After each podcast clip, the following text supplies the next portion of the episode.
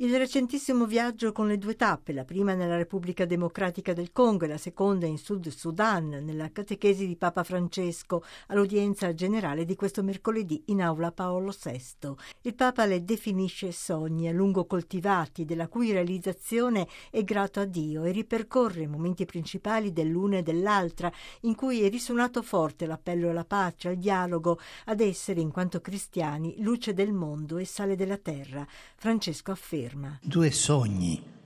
Visitare il popolo congolese, custode di un paese immenso, polmone verde dell'Africa, insieme all'Amazzonia, sono i due polmoni del mondo.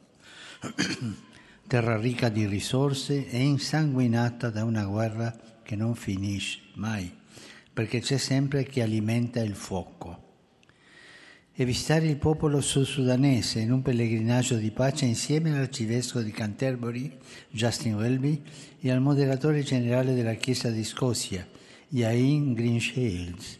Siamo andati insieme per testimoniare che è possibile e doveroso collaborare nella diversità, specialmente se si condivide la fede in Gesù Cristo della Repubblica Democratica del Congo, Papa Francesco dice che è come un diamante per le sue tante risorse, per la sua gente, ma che le ricchezze del paese sono diventate motivo di contesa, di violenza e di impoverimento. È una dinamica che si riscontra anche in altre regioni africane e che vale in generale per quel continente, continente colonizzato, sfruttato, saccheggiato di fronte a tutto questo ho detto due parole. La prima è negativa, basta, basta sfruttare l'Africa.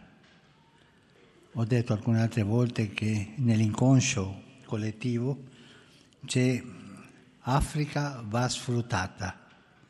Basta di questo, no? ho detto quello. La seconda parola è positiva, insieme, insieme con dignità, tutti insieme con rispetto reciproco, insieme nel nome di Cristo nostra speranza andare avanti. Il Papa ricorda uno dei momenti più intensi vissuti a Kinshasa quando ha incontrato alcune vittime della violenza nell'est del paese, lacerato dalla guerra. La gente vive nella paura e nell'insicurezza, sacrificata sull'altare di affari illeciti. Ho ascoltato le testimonianze sconvolgenti di alcune vittime specialmente donne, che hanno deposto ai piedi della croce armi e altri strumenti di morte. Con loro ho detto no alla violenza, no alla rassegnazione, sì alla riconciliazione e alla speranza. Hanno sofferto tanto e continuano a soffrire. Francesco cita poi l'incontro con quanti si occupano dei più poveri attraverso tante iniziative di carità che ha sollecitato non siano solo assistenza ma sostegno allo sviluppo delle persone e poi quello entusiasmante con i giovani congolesi. Quindi nella cattedrale il momento vissuto con i sacerdoti, i consacrati e le consacrate, i seminaristi e infine con i vescovi esortati ad essere segni della compassione, della vicinanza e della tenerezza di Dio. Quello a Giuba, capitale del Sud Sudan, è stato un pellegrinaggio ecumenico di pace, afferma poi il Papa, parlando della seconda parte del viaggio. Con lui c'erano infatti i capi di due chiese storicamente presenti in quella terra, la Comunione Anglicana e la Chiesa di Scozia. Francesco spiega il perché e l'obiettivo di quella visita condivisa.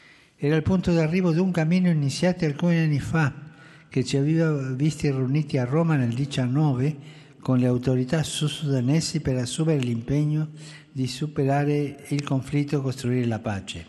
Purtroppo il processo di riconciliazione non è avanzato tanto eh?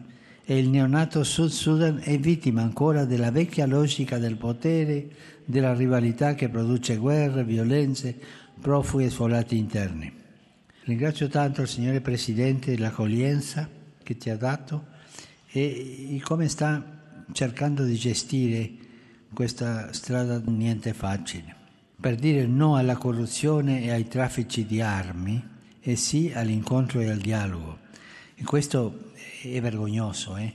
tanti paesi, così dice, civilizzati, offrono aiuto al Sud Sudan e l'aiuto consiste in armi, armi, armi, per fomentare la guerra. Sottolinea poi il Papa il significato e il valore del carattere ecumenico della visita in quel paese dove si è pregato insieme. In una realtà fortemente conflittuale come quella sud-sudanese, questo segno è fondamentale e non è scontato, perché purtroppo c'è chi abusa il nome di Dio per giustificare violenze e soprusi della visita in Sud Sudan, Papa Francesco rievoca l'incontro con un grande gruppo di sfollati interni che vivono in campi e dove è forte la presenza delle donne.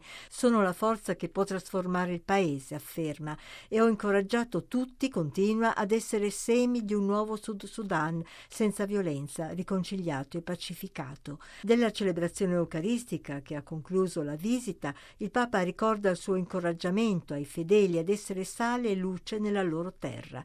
Dio ripone la sua speranza non nei grandi e nei potenti, afferma, ma nei piccoli e negli umili. E dopo aver ringraziato i fratelli che lo hanno accompagnato nel viaggio e quanti hanno lavorato per il suo buon esito, conclude. Preghiamo perché nella Repubblica Democratica del Congo e nel Sud Sudan e in tutta l'Africa germoglino i seme del suo regno di amore, di giustizia e di pace.